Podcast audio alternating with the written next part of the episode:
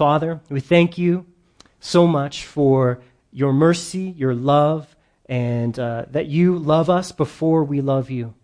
That you, you pursue us. You go after us with more passion than we could ever even understand. You, you care about us deeply. And with that in mind, Lord, I pray as we study the lukewarm church of Laodicea, Father, that you would speak to our hearts and you would cure the wounds that we carry, and that you would be with us, and that you would speak um, loving healing into our hearts. Lord, I pray for any distractions we may have, that we would lay them aside and make a choice to focus our eyes on you and on your word. In your name we pray. Amen. All right, we call this uh, sermon today the Cool Church. The Cool Church. And I, I found the sign Hipster Jesus loved you before you were cool.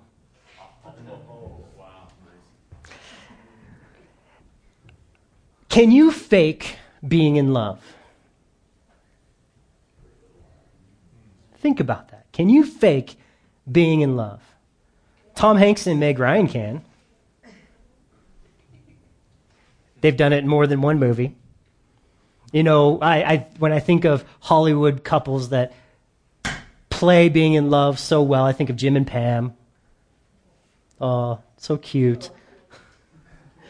But all these things are just, they're, they're just actors. They just look real. But it, it looks real when you're watching them on the screen, right? It feels real. You even get this emotion. Who didn't cry in some love scene, some sappy love story when, when the love just wins out and you're like, yay. But it's all fake. They're actors. They're pretending.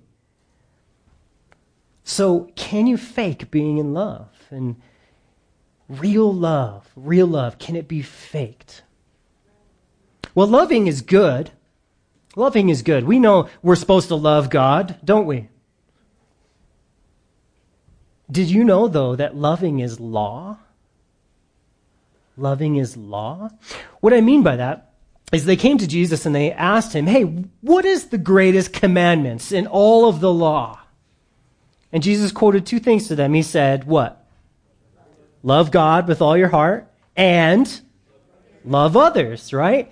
Which he said those on those two commandments hang all the law and the prophets. And what that means is that those two commandments, if you just would follow those, you would naturally keep all the other commandments as well. They are the two greatest commandments. So my second question, you guys are well taught when we, when it comes to the law and to, and to grace. So my question is, can we keep the law by our own efforts? Okay, so when we interpret that, can you love God just by deciding I'm going to love God? No, you cannot. That's not how it works. So, we need to well, we need to fall in love with God. We need to actually be in love with God. How do we fall in love with God and and kind of fall in love with other people as well, even people who are our enemies or our spouse? How do we love? How do we love? Well, the answer to that question is it must be given to you by the Holy Spirit. It must be granted to you to have a heart of love. Let me illustrate this. When I was at the hospital and Zyman was born, it was a traumatic birth. His mother almost died, had to have an emergency appendectomy while in labor. And so she got appendicitis while in labor.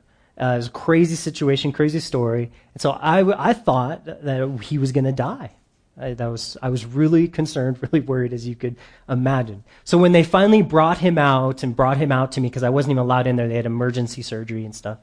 When they finally brought him out and I held him in my arms, I remember looking at him and feeling something that I had not ever really felt before love like I'm going to love this kid no matter how ornery he may turn out to be.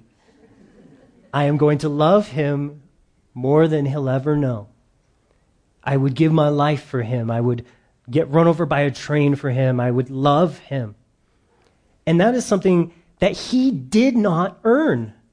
What had he done at that point in time for, to earn that type of love? Nothing. He cried and pooped, slept a little bit. Sorry to talk about your poop and sermon. it's probably embarrassing, but it's all right. So, he had done nothing except he was born into my family. That's all he did. He was just born. And that place in my family put a love for me in him that is, is, was gifted to me, was granted to me. Well, in Romans 8:15, I'm going to read this verse to you. It says, "For you did not receive the spirit of bondage again to fear, but you received a spirit of adoption by whom we cry out, Abba, Father." See, the child never earns the right to be loved. They are loved simply by being born into, their fa- into this family. But the child is also given, we are learned in the Bible, the child is given this love for their father as well. When we are loved by God, we are given a heart that loves Him back. And this happens by, it says, the Holy Spirit. The Holy Spirit does this for you. It gives to you a heart that loves God. And love cannot be faked. Meg Ryan and Tom Hanks are not in love. They're not married. It, it can only, it can't be faked. It can only be received, real love. When we receive God's love, then we have an opportunity also to receive a heart that loves Him back. If I don't love as I should, I cannot just figure it out. I can't just muster up love. I must go on some dates. I need to get closer to God. I need to connect with Him. Through Jesus Christ and His Holy Spirit, then, will grant to me a loving heart. That brings us today to what we're going to study, which is the lukewarm church of Laodicea. A church that doesn't have the real thing. It does not have the real love. They are not on fire with passionate love for God. They are lukewarm. Lukewarm. And this for us, as we've been studying, we've been seeing that these seven churches, these letters, they represent and they, they speak to the seven periods in church history. And there are, there is the local application, what these meant to, what these letters meant to those specific churches. And we look at that. There's a personal application, what it means to us, what it means to our entire church. And then there's also this historical application or prophetic application. And this speaks of, our church today speaks of the end times seeker friendly church of today. We are very familiar with this church. In fact, I fear that it's starting to get its claws even to us, even to the faithful churches that are the faithful evangelical churches. This church is creeping in and we're going to see today the reasons why and how we can identify where this church might be creeping in. Let me give you some, some things to watch out for with this church. Number one, they're seeker friendly. We'll, we'll look at what that means in a minute. They, they sacrifice truth for peace. They don't believe in the truth of Jesus and God's word. We're going to see that in two ways. Number one, with creation. Number two, with biblical authority. We're going to study both of those today. Another thing that this church we're going to see is they are rich. They are rich with money. Number four, they are self sufficient. And so the word that we could really use to help us understand this church is postmodern. Postmodern. What that means is there is no absolute truth. What's true for you could not necessarily be true for me.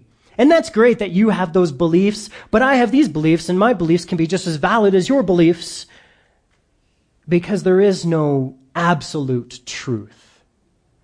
And that's one thing that they really struggle with. So there's no absolute truth, yet when there is a disagreement on truth, they're going to line up with the way the world thinks not the way the evangelical church thinks.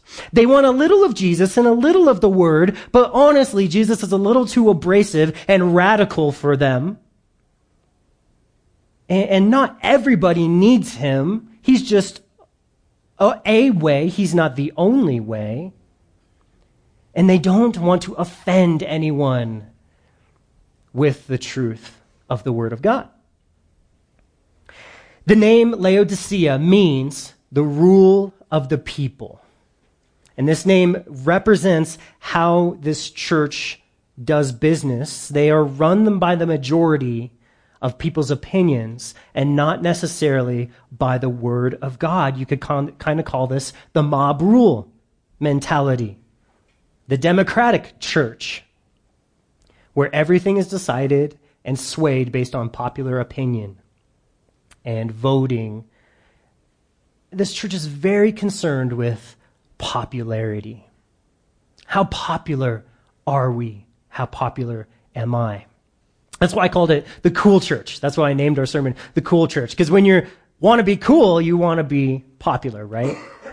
All right. Well, let's go ahead and read the letter, and then we'll get into breaking it down and teaching what it means today. And to the church of the angel of the, oh, excuse me, I'm starting over. And to the angel of the church of the Laodiceans write, These things says the Amen, the faithful and true witness, the beginning of the creation of God. I know your works, that you're neither cold nor hot. I could wish you were cold or hot. So then, because you are lukewarm and neither cold nor hot, I will vomit you out of my mouth. Because you say, I am rich I have become wealthy and I need, have need of nothing. And you do not know that you're wretched and miserable and poor and blind and naked. I counsel you to buy from me gold refined in the fire, that you may be rich, and white garments, that you may be clothed, that the shame of your nakedness may not be revealed, and that you anoint your eyes with eye salve, that you may see. As many as I love, I rebuke and chasten. Therefore, be zealous and repent. Behold, I stand at the door and knock. If anyone hears my voice and opens the door, I will come in to him and dine with him and he with me. To him who overcomes, I will grant to sit with me on my throne, as I also have overcome and sat down with my Father on his throne. He who has an ear, let him hear what the Spirit says to the churches. Laodicea, Laodicea. What we see when we look back in history at the city of Laodicea is very intriguing. It's amazing. We've seen in all of these cities that there's been some physical thing that we've learned about that city that correlated with Jesus' message to them. Well, here we see that again. First, we see self sufficiency was a mark of this city. Tacitus was a Roman historian. He tells us that Laodicea arose from the ruins of an earthquake by their own strength and their own resources with no help from the Romans. So Rome was going to help them rebuild after an earthquake, and they said, Nope, nope, I got this. I'm okay. So this was after an earthquake in 60 AD. They refused any outside help. They didn't ask for it and they didn't want it. Laodicea said, We are too rich to accept help from anyone. Okay? Secondly, the second thing we learn is that they are proud of what they produced. So they're rich, or self sufficient, excuse me, and they're proud of what they produced.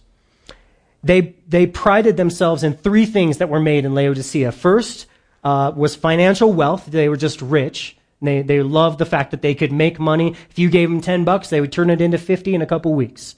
They were good at economics and making money. They had an ex- extensive textile industry. In other words, they loved, they loved to make fancy clothes. They loved fancy clothes. Third is they were famous for making an eye salve that was distributed all around the world that would apparently help people see better.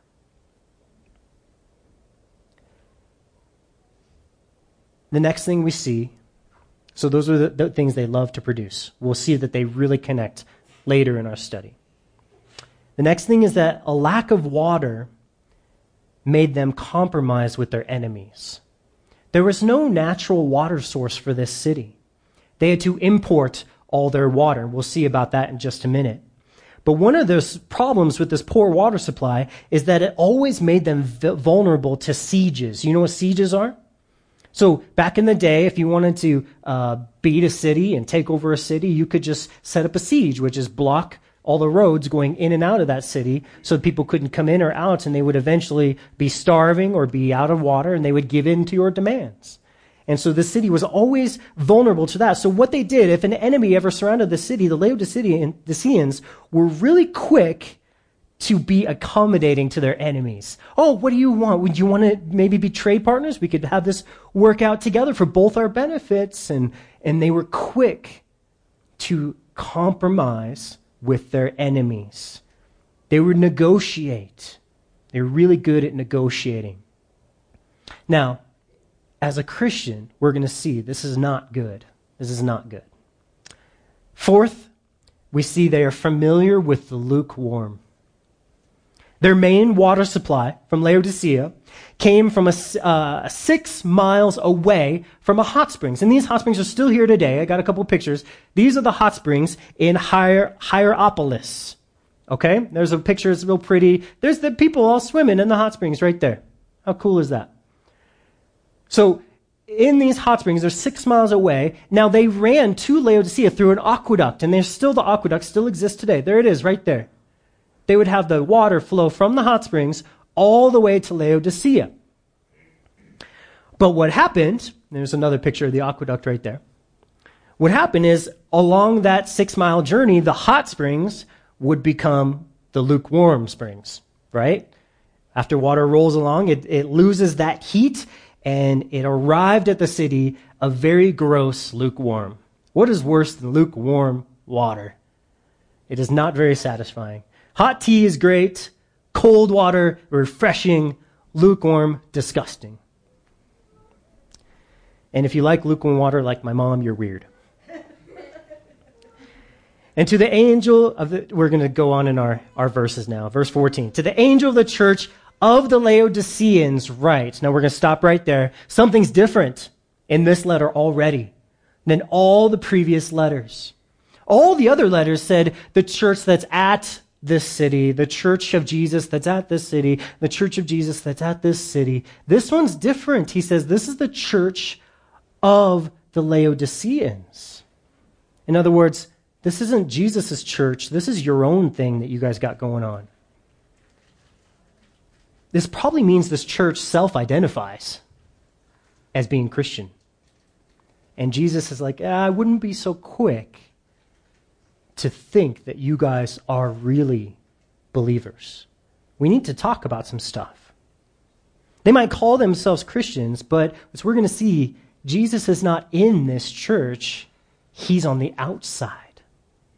Standing at their door, knocking, loving them, offering them to come in and dine with them and meet with them, but right now, he's on the outside. This is the church of the Laodiceans. It doesn't mean he doesn't love them, but he wants to be very honest with them, and he doesn't want them to misunderstand or have a false sense of security in thinking that they're okay with God. He's going to be very honest with them and say, You guys are not okay. And this is what he says about himself. These things says the Amen, the faithful and true witness the beginning of the creation of God.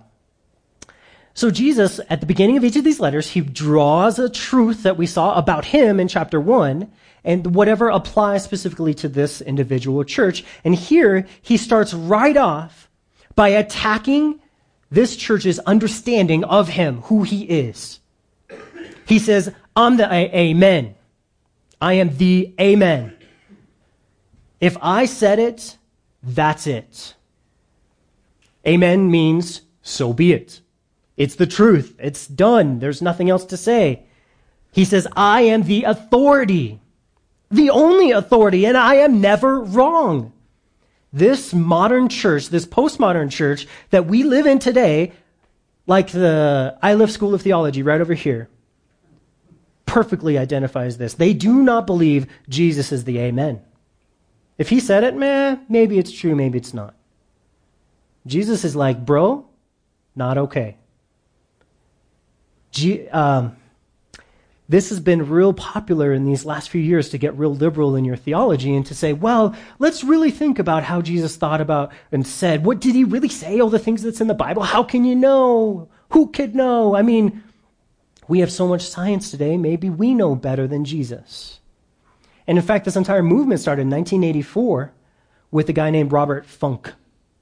And he started this thing called the Jesus Seminar. Great name. Oh, let's have a seminar about Jesus. And you know what the point of this Jesus seminar was? To rip apart the Bible, to tear apart Jesus' character, and to decide for themselves what they think Jesus actually said and what he didn't say, what was just added by authors. Now, this is ridiculous. The histor- historical evidence that the Bible is complete and perfect is overwhelming. If you look at the amount of witnesses that the, Luke had, Luke who wrote Luke and, and the book of Acts, it, it is absolutely amazing how many people he included who could have, any one of them could have said, oh, no, that's not true. I didn't say that. I didn't do that. But he includes a couple hundred different names of people who said, this is what happened, this is the witness, and this is how it happened. We know the Bible is true. But this Jesus seminar comes along and they're like, oh, no, no, let's not, let's not be so quick to just trust Jesus. Did Jesus really say all that's in the Bible? And what did he really mean when he said, I'm the only way? Hmm. Jesus says, I'm the Amen. Then he says, I'm the faithful and true witness.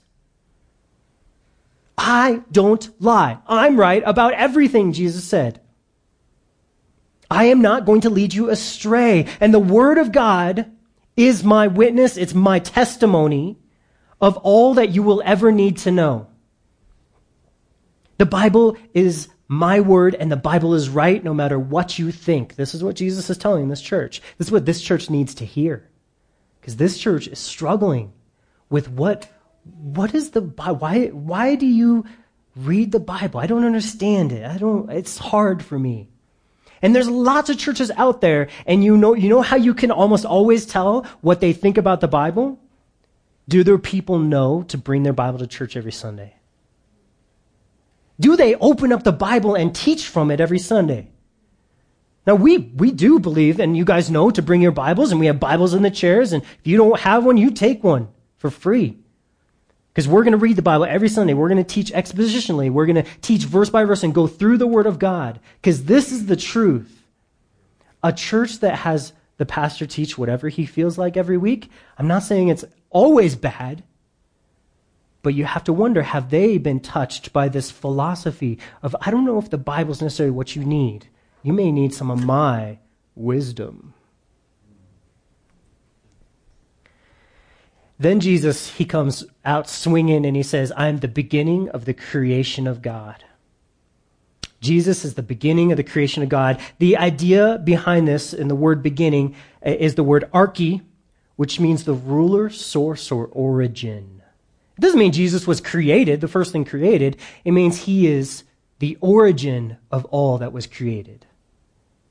He's the first of importance. He's the ruler of it all. He brings up a huge history, issue, excuse me, that divides the church today, and that is the issue of creation. And you might think, well, that's not that big of an issue, but it is a huge issue. And I am not shy about what I'm going to say. You need to believe in creation. Evolution is a complete and total lie. If you believe in it, you've been deceived. I'm not going to say you're not smart but you have been deceived into believing a lie that is not true. Jesus brings up this issue of creation, and it's funny that this modern church of today, it really isn't about creation, it's about biblical authority. Because if you don't believe in creation, and that creation was about 6,000 years ago, you're not believing the way the Bible says creation happened. Jesus is saying, I'm the only one that was there. I am the faithful and true witness. I'm the beginning of the creation of God. This is what happened. In the Word of God, it says it. You cannot believe the, in the Bible and Jesus and also believe in evolution. It is incompatible. Now, if you go through your life and you do believe in evolution and you die and you trust in Jesus, you're going to go to heaven because Salvation is about trusting in Jesus. But you will have a massive effect on your life because you don't believe in the authority of the Word of God. How, do, how can you say that? You believe in either one or the other generally. Why? Because Jesus said, Jesus said, in the beginning, God created Adam and Eve. He said they lived at the beginning. Before them, nothing existed. He says, Jesus says, that Adam was the beginning of sin, which was the beginning of death. That means nothing died before Adam sinned. So you cannot have millions of years of death and evolution, which evolution is just about death and things dying and other things taking their place and them dying and their weakness dying and blah. You cannot have that and the story of the Bible. They're mutually exclusive. They do not go together. You can't have millions of years and Adam. Because Adam was created, Jesus says, at the beginning. What else happened at the beginning? Creation. So Adam lived about 6,000 years ago. Young earth creation is biblical creation. It's what the Bible teaches. It's true because Jesus doesn't lie. Jesus doesn't lie because he's God. If you don't if, uh, sorry, I know Jesus is God because he rose from the dead. If you don't believe Jesus rose from the dead, then you're still in your sins and you're not saved. So that's why this issue of creation is a huge deal. Because you're really asking, is Jesus sinless or is he a lying person? If you think he's a lying person, you're not saved. That's, there is no sacrifice of a lying person that can take away your sins. So either Jesus is right and creation was 6,000 years ago, or there's no point for us to go to church. There's no point for us to worship God. There's no point for us to not sin. There's no point. This is a big deal. So, have I been bold enough for you? All right, here we go. Can I get an amen? amen. All right, there you go. So, you see, if the Bible is wrong about the date of creation, Jesus is a liar. If he's a liar, Death means nothing for me. I can't be saved. Nothing matters.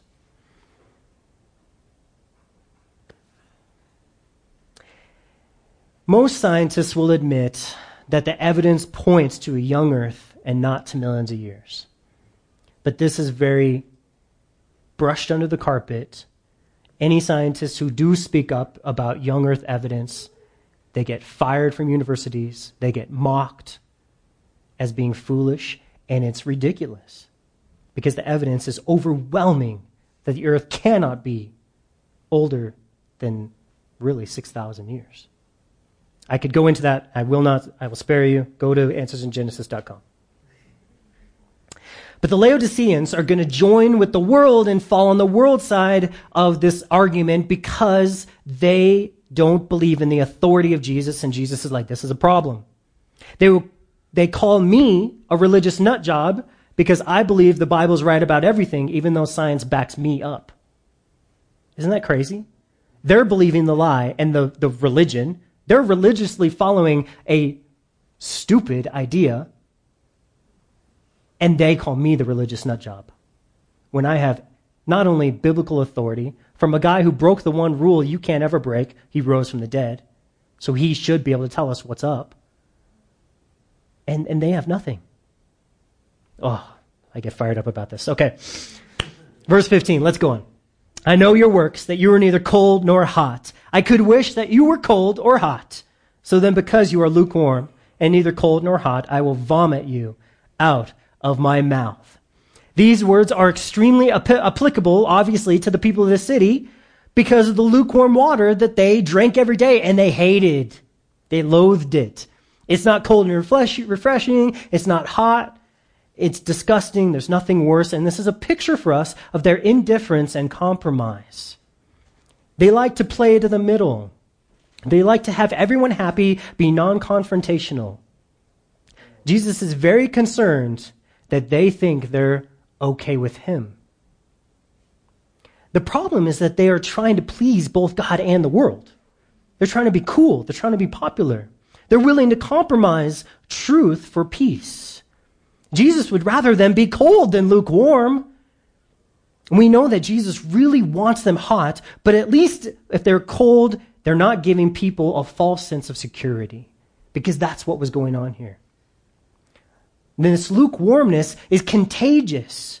When we see someone else doing it, it becomes more easily for us to, to adopt it into our own life. When we're, when we're connected with other believers and they're just like, oh, Jesus is cool. Let's go, let's go be part of this too, though. Don't, don't go too crazy for Jesus. It's, it's infectious. And we're like, oh, maybe that's the way I'm supposed to do it because they're cool. Maybe I should be like them. I'm going to give a couple quotes from Spurgeon because he was the man. He says this lukewarm prayers mock God.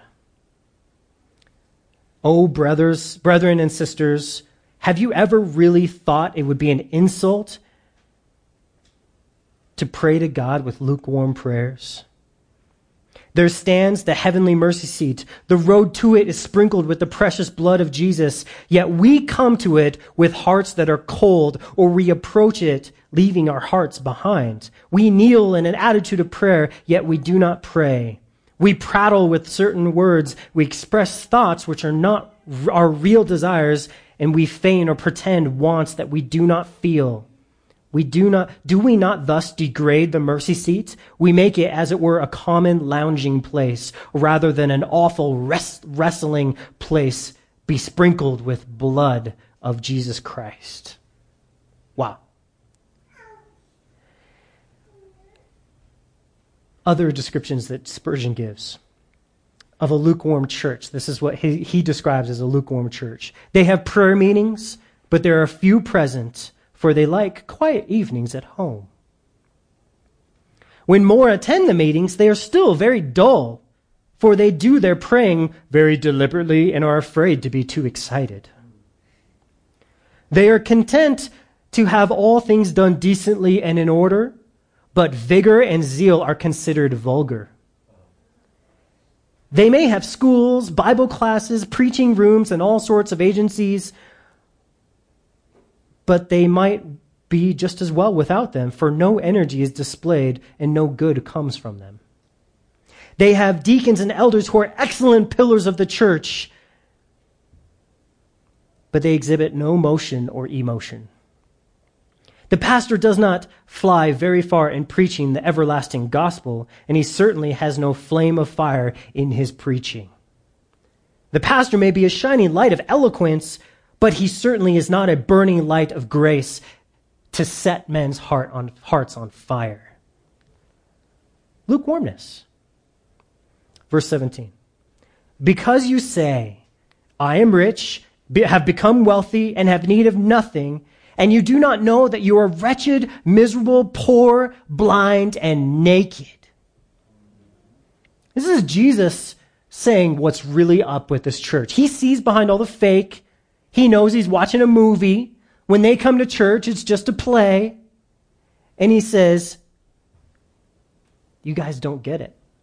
Matthew 4 3, Jesus said, Blessed are the poor in spirit, right? This church does not understand this. They looked at themselves and they saw rich. They looked at themselves again and they saw, I'm wealthy. They looked at themselves a third time and they said, I am, I need nothing. Their eyes are messed up. They do not see correctly. They have eye problems. They have eye problems. Dude, that just I just came up with that right now.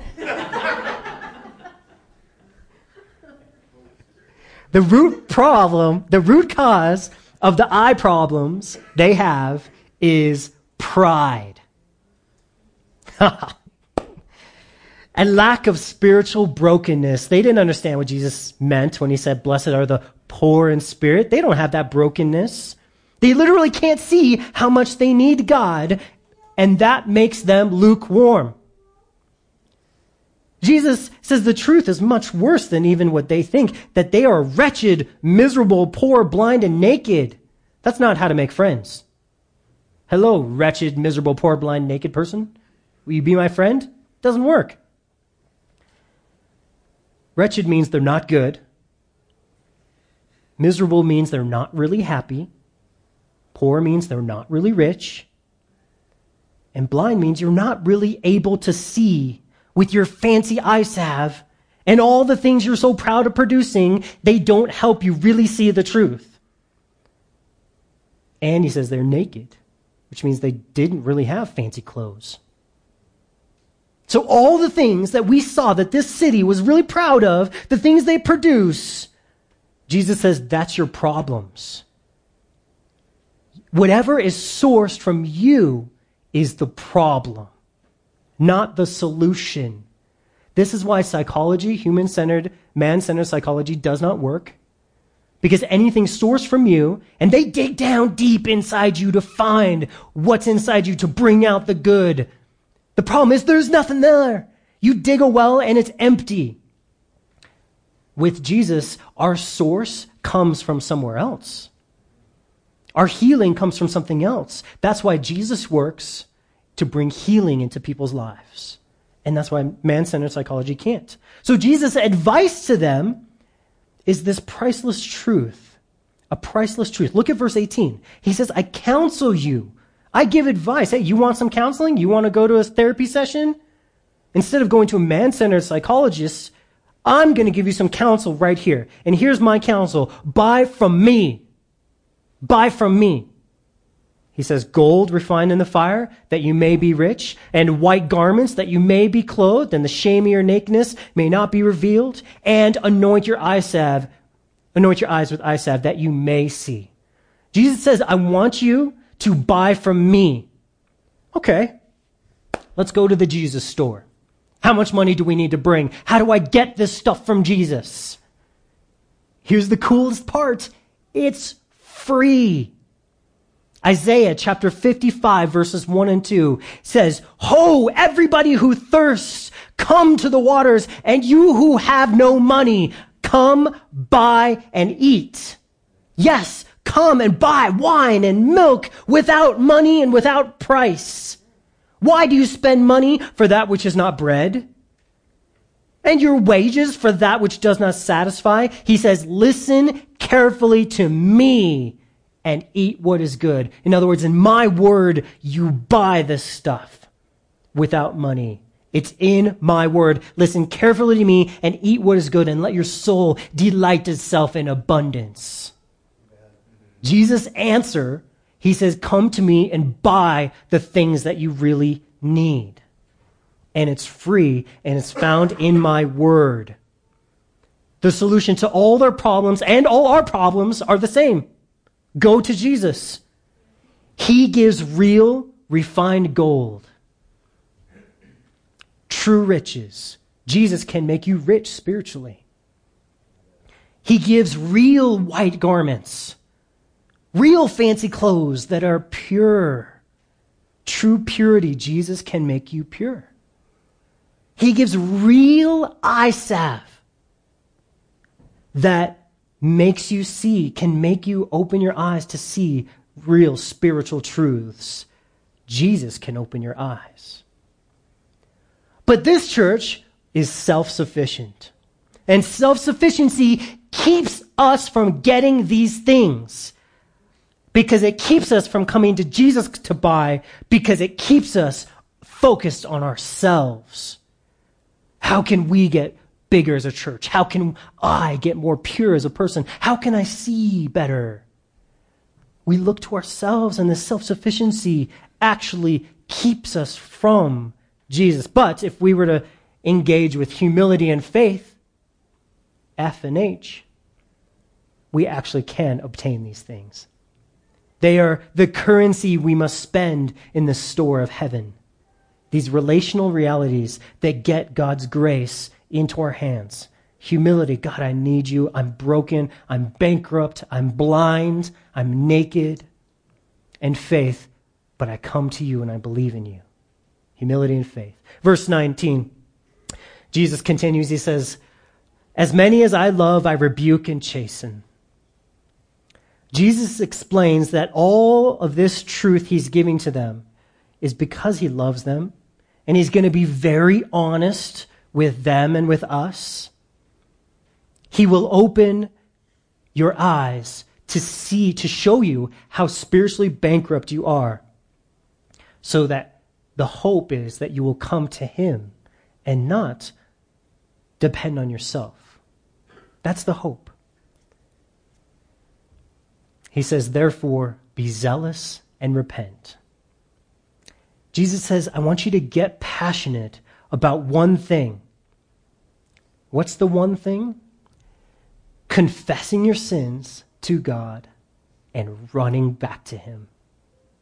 That's all you need to be passionate about. We can't get zealous about plans and strategies, about pastors or church buildings, or about sermons or books. The only thing that's really effective is running to Jesus in brokenness and neediness. That's the only thing that works. And uh, here's a little secret. In all of my counseling, if I ever counsel someone, that's really the only thing I ever say. Run to Jesus. It's a secret. Don't tell anyone. Actually, just tell everyone. Running to Jesus is the only thing that works. It's the only thing that matters. It's the only thing to be passionate about. The ancient word, get this, for the Greek word here for zealous comes from the same word as hot. Isn't that cool? Though Jesus hates their lukewarmness, he really wants them to be hot with zeal rather than cold. And then he says in verse 20, Behold, I stand at the door and I knock. This reminds me of Song of Solomon chapter 5, verse 2, that says, It is the voice of my beloved. He knocks, saying, Open to me, my sister, my love. Song of Solomon is a beautiful picture of Jesus calling out to us and he's just knocking and the, the lady's heart is moved just oh he's knocking he wants to know me he wants to to come in and dine with me our next verse says if anyone hears my voice and opens the door, I will come into him and dine with him and he with me. So, what does Jesus really want from this church? A date. A date. He wants intimate relationship and fellowship. Eating people, eating. I was a little excited there. That took a turn eating with people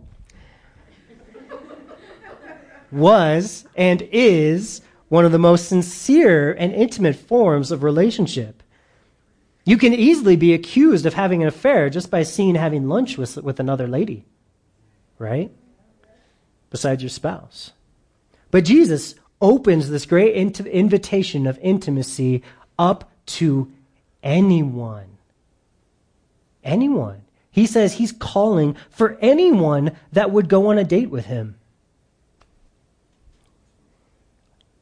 And he shows us the way, too.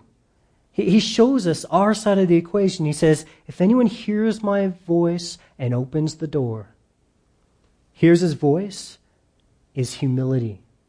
When you shut down all the noises of your own head and say, My own thoughts don't matter, my own opinions don't matter, who I am doesn't matter. I'm broken. That's humility when you can hear his voice. And then opening the door is an act of faith. Again, we see humility and faith. You thought I was lying. No. Always there. Always there. That's our part every time. Humility and faith. No matter what verse you're looking at, that is what we do. There is no works involved in your salvation, only humility and faith, which are not works, they're relational realities. And Jesus' response to relational realities of humility and faith are always the same. He will come in and dine with us. If anyone, Jesus says. Notice that Jesus gives the calls to gives this call to individuals. He doesn't he's not talking to the entire church. He's talking to each person in the church, if anyone. we can't really talk about setting entire churches right, about fixing entire churches. He doesn't say if the church would open the door. Jesus is not interested in fixing entire churches. He's interested in fixing people, individual people, one at a time. And when you have a bunch of people that all say yes at the same time to Jesus, you get a church that is healthy and passionate for Jesus. The only way for us to be rescued from our own lukewarm hearts is to hear what Jesus says in humility and to fall before Him daily and plead for words to hang on from the Bible. That's the cure for lukewarmness. To hear His word and to open up by faith. Say, Lord, I want to walk in what your word says. And I'm to step forward to do it in faith. Then what happens? Well, verse 21. To him who overcomes, I will grant to sit with me on my throne, as I also have overcome and sat down with my Father on his throne. He who has an ear, let him hear what the Spirit says to the churches. To sit down with someone on a throne is almost unimaginable. Thrones are generally owned for only for one person. I've never seen a partner throne. You picture a throne, it's just one seat, right? So you would have to be really, really, really close in order to sit with someone on their throne. Really just sitting on their lap, right? Well, that's a very date thing to do. And that's what Jesus wants. Really, really close relationship. Not cool. What happens when you're cool with someone? Oh, you're cool over there. I'm cool over here. I'm cool. I'm good. I'm cool. That is the death of our passion. Wanting to be cool with God. Oh, we're cool. I'm cool with God. That's, that is not what God's looking for. He doesn't want people to be cool with Him. He wants people to be close, passionate about the date that they're on with Him. Are you worried about being cool? Or are you rightly concerned about being close with God? We study every week how to be close with God. It's through humility and faith. There are no works you can do to be close with God.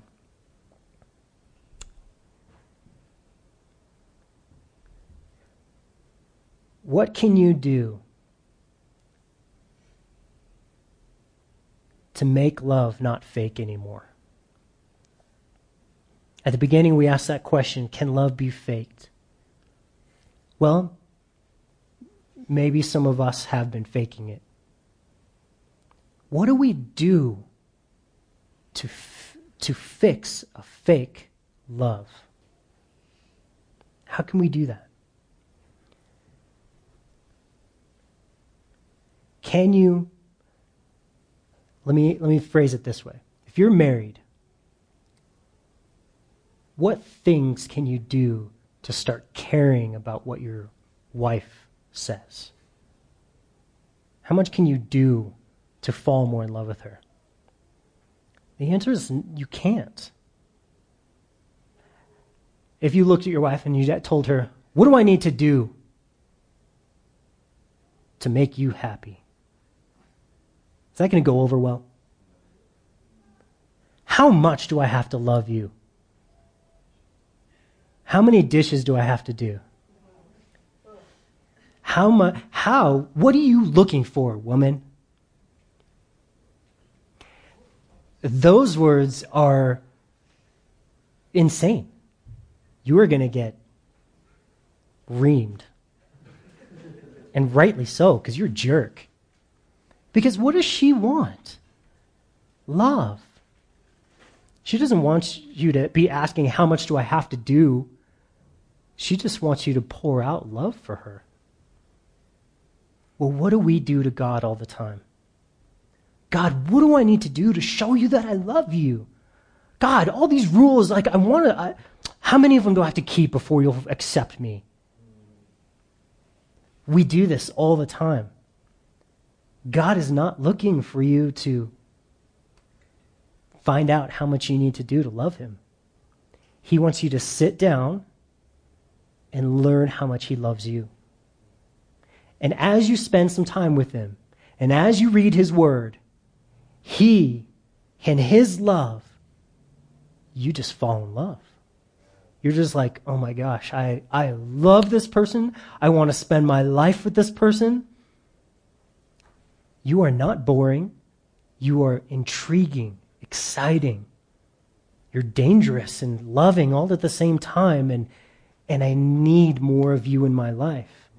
And to serve you is not a burden, to serve you is my greatest joy.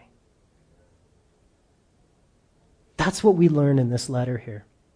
God is not interested in you being cool. He's interested in you learning how much He loves you and, res- and just respond however you would respond when you fall in love with someone. Amen? All right. Well, we get a chance now to worship and, and take communion. So we're going to go ahead and pray. Father, I thank you so much for your love. I thank you so much for bringing a letter like this into our lives. And more than that, we thank you that your Holy Spirit can speak to us and through us. And Lord, I thank you that that you desire to show us how much you love us. Lord, I pray if there's anyone here today that has not ever received your love or has not ever opened that door in faith to what you did, I pray they would do it now. I pray they would call upon your Son and ask for the forgiveness that only He can offer, being the truth and the faithful and true witness. Lord, I pray that if today is the day as someone is believing for the first time, Lord, that they would call out to you in truth. Lord, we, we pray for all those in here who have been lukewarm. And I, I can't point fingers. I know that all of us struggle with a lukewarm heart at certain times in our life and the church as a whole in our entire country and in this entire world, this is what defines us. This self sufficient heart and this lack of a spiritual sense of need. Lord, help us to change. Help us to hear your words and eat them, consume them, and put them in our heart, Lord, so that we could see your love and understand, Lord, we want to be clothed with the clothes that you give. And we want to have the riches that you offer. And we want to have eyes that truly can see the spiritual truths that you give. Jesus, we trust you and you alone. In your name we pray. Amen.